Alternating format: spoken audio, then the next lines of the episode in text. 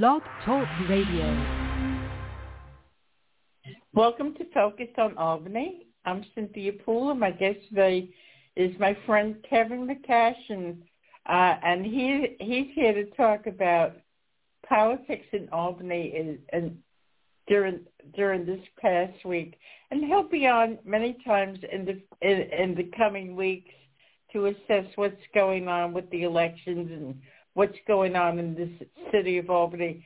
So, Kevin, it was quite a week, wasn't it? Yeah, quite a couple weeks. Uh, a couple weeks. We have uh, we have a, a protest that resulted in a little bit of an aggressive action back on April 14th. Really was where it all uh-huh. started. Um, Wednesday, Wednesday, April 14th, they had a crowd that was uh, going to. They had an earlier an earlier protest or or you know speak out for the original event was to call the attention to the killing of Daunte Wright in uh, Minnesota, right in Minneapolis. Another mm-hmm. another uh, issue. The kid, the poor kid who got shot by the, uh, you know, he was a well. He they had warrants out for his arrest, and he was a felon. But they the the the police officer lost control and uh, shot him instead of using her taser.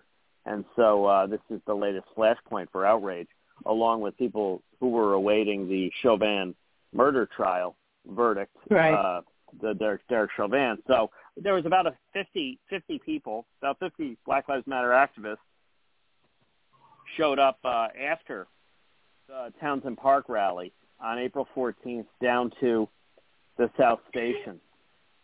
And so South Station is down by the um, South Station is down by the the old DMV South Pearl Street. Uh, you know, it's it's Trinity Place and Arch right. Street, and so the uh, they wanted to, I think, have uh, have a uh, have a conversation or something, but they, it seemed to be that they uh, got a little aggressive at the door of the police department, and they went and uh, broke a window. The police went, proceeded to go inside and handcuff their doors shut. So essentially, the police who have guns, who have ta- tasers, who have nightsticks, they I they think I think they tried to de-escalate the situation from their perception, and then they started breaking windows on the door, and they decided to go back out. And when they went back out, they pepper sprayed everybody, and uh, the activists were were uh, pepper sprayed, and they um, then proceeded to uh, sort of were outraged by that event. So, on April 16th. I've got two questions for you, uh, Kevin. Sure. Now, with all of, with, with all of these demonstrations, do you see the same people over and over again? Yeah. Well, what what you see in the Capital District is the same three or four cities. Uh, three or four cities. So you have a Schenectady contingent, you have a Troy activists, you have Albany activists who aren't aren't as prominent or weren't as prominent in this, and then you have people in Mhm. Saratoga. And so they Okay. just sort of tend to go they go to each event around the Capital District versus Alice Green. Alice Green would stay in Albany. Alice Green would focus mostly on Albany. And so these people Uh-huh. tend to come over. So the people who are actually breaking in the South Station, you can tell from the arrests, the eventual arrests that were made, as well as uh, arrests from when they after they set up their encampment and they removed the encampment last Thursday. Only three out of the uh, ten or twelve were from Albany. So they, Wow. know, the rest of them are from Clifton Park. They're from Delmar. They're from Troy. They're from Schenectady. And so you actually had people arrested in Albany that were wanted uh, for graffiti and vandalism of the police department in Schenectady.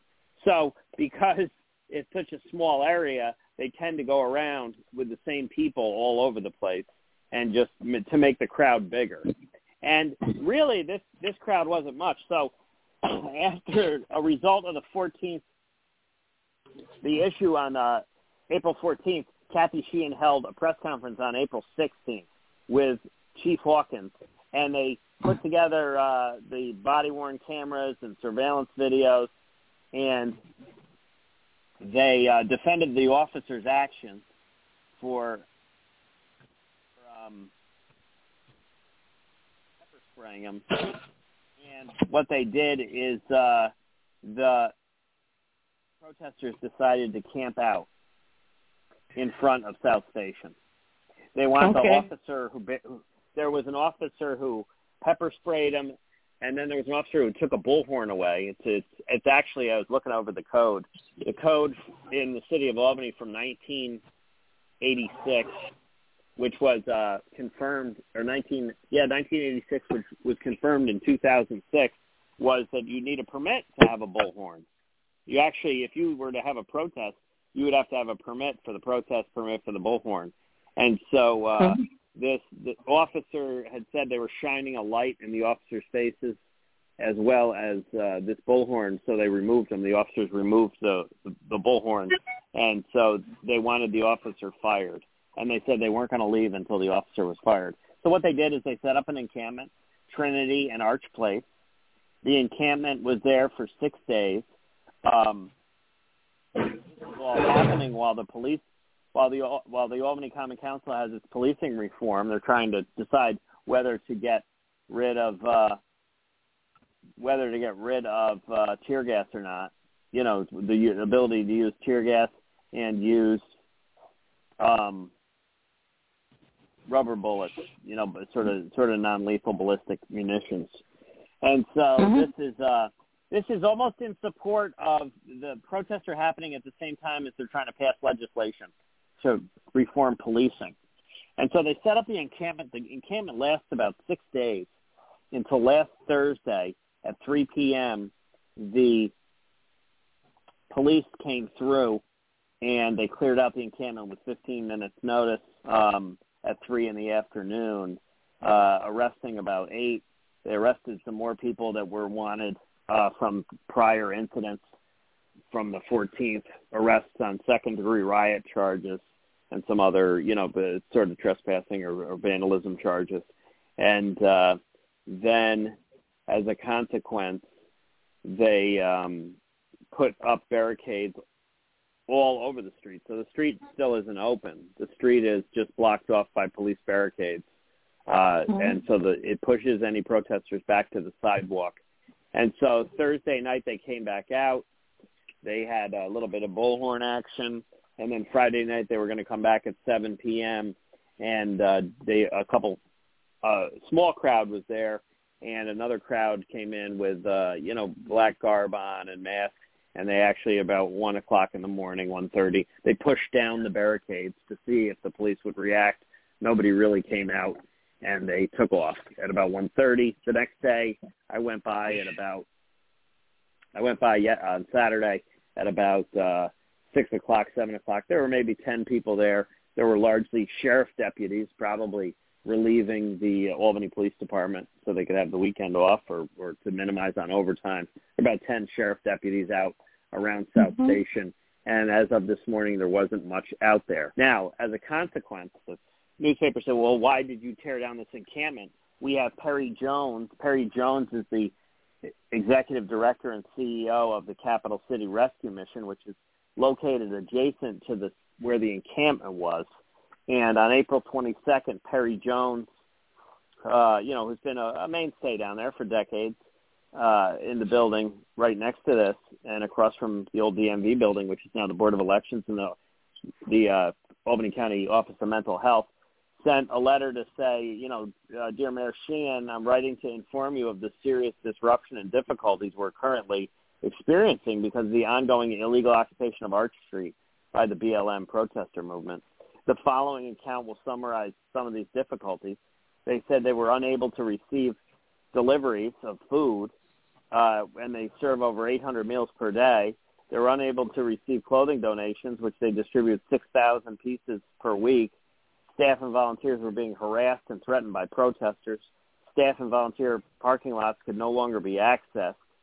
They had uh, construction delays uh, on roof repairs because they couldn't get the necessary equipment in and down the street.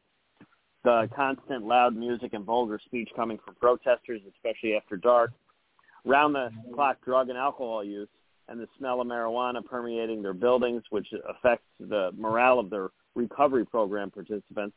They also uh, had issues with public urination and defecation uh, taking place on the mission property as well as in and around public streets. They were having open fires and propane heaters uh, next to their building, presenting an ongoing fire hazard.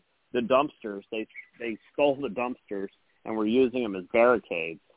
Uh, they stole Perry's dumpsters there, and uh, the protesters were spreading down from South Station towards the intersection of Arch and Pearl Street, South Pearl Street, setting up groups around and in front of the mission, and people can't freely come and go from the mission, uh, including on any of the streets in Arch and Trinity, which are shut down to traffic. So as a consequence, that was uh, put out by Brian Shea, who is Kathy Sheehan's Kathy Sheehan's um, chief of staff, right? Yeah, director of operations. Yeah, but he serves essentially as a spokesman. But yeah, he's uh, over six figures he makes, and uh, hmm. he is, uh, you know, he put it out, and uh, you know, the, this is what happened, and as a consequence, they seem to have not been happy with Kathy. Now, what I did was went through about four hours of uh, Amy Jones. Amy Jones was actually awarded last year by Kathy Sheehan, the, the city of Albany, the uh, fourth annual uh, Henry Johnson Award for Community Service for her work with uh, the nonprofit organization, uh, activist organization, Citizen Action, right, which is associated with uh-huh. the Working Family Party. Amy Jones is a Citizen Action organizer. She was awarded uh, back in August of 2020 the award from the city, actually from the city, you know, in Kathy's behest. And her live stream, not only was she really harassing Perry Jones down there, uh, you know, because she focused all her anger at Perry Jones because uh, she associated the fact with them having to move with him, but also she had said some really interesting things, two of which were uh, Kathy Sheehan and Chief Hawkins were in constant contact with her during these six days. And they said to her, this is her account of it, that she didn't have to move. They weren't going to mess with her. They were going to give her a heads up if anything changed, that uh, it was okay to be there, uh, that she has text messages to prove it, etc. So from there, um, it's kind of interesting because you know why weren't they cleaned out the first day that they set a ten up?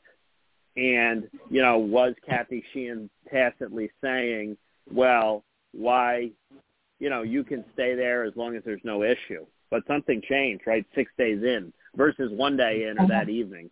I I don't think any other group would be able to camp out somewhere in front of a place on a street, on a public street, and be allowed to stay there for six days without the tacit approval of the police department or of Kathy Sheehan. Kathy Sheehan's in charge of the police department. Mm-hmm. So Kathy reversed herself, and but all sides are upset at her, right? You have the police that would be upset because they had to send a letter on Tuesday they had the building, you know, uh, aside from the the they when they attacked the building. But this is Kathy always reversing herself. At the April 16th press conference, she compared them the the riot at the uh, building or the their attempt at forcible entry for the building that she compared it to the Capitol riots on April on uh, January 6th. The next day on Saturday around noon, she put out a statement on Twitter that she misspoke and that it wasn't an insurrection like Capitol. You know, it wasn't a storming of a government building, which is exactly what it was. Uh, you know, where they had to barricade the doors.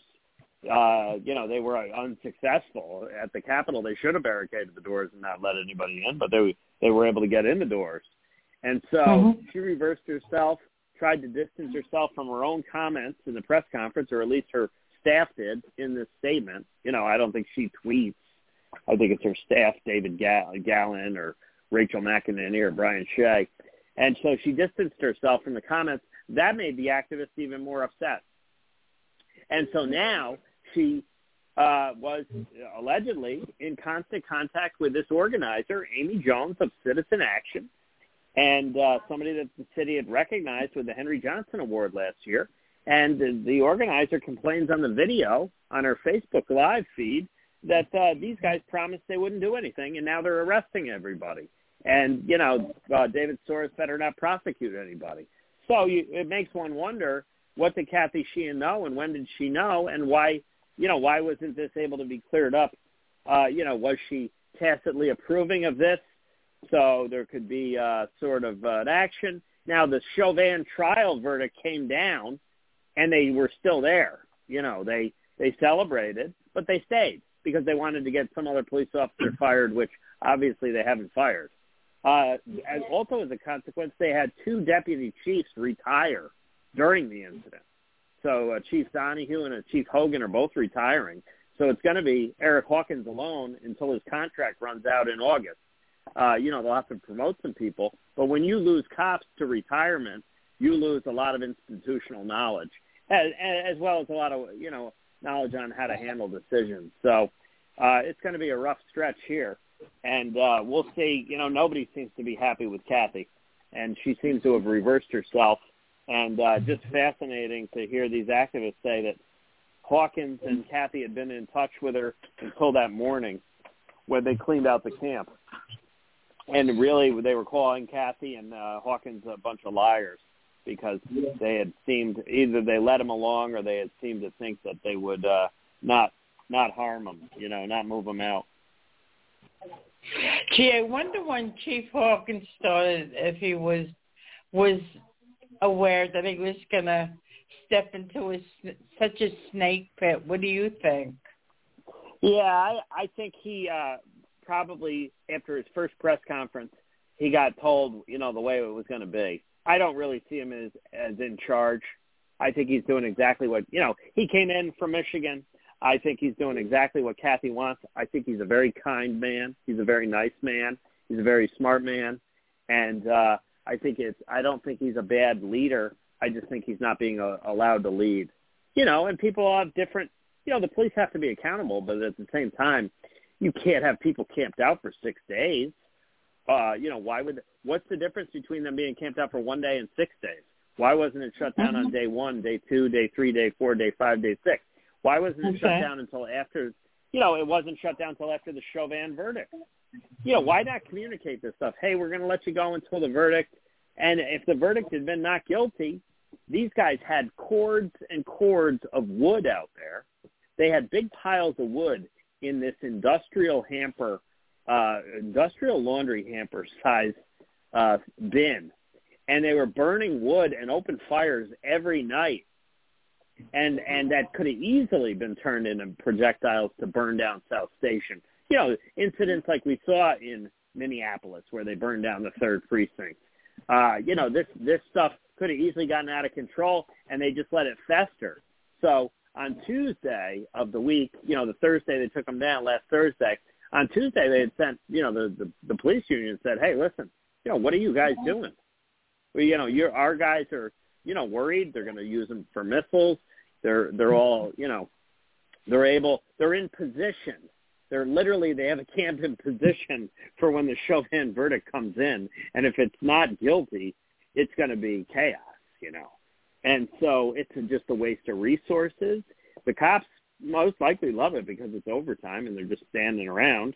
They had to bring in the state police that, and as well as the uh, the uh, Albany County Sheriff to help clean them out when they finally did.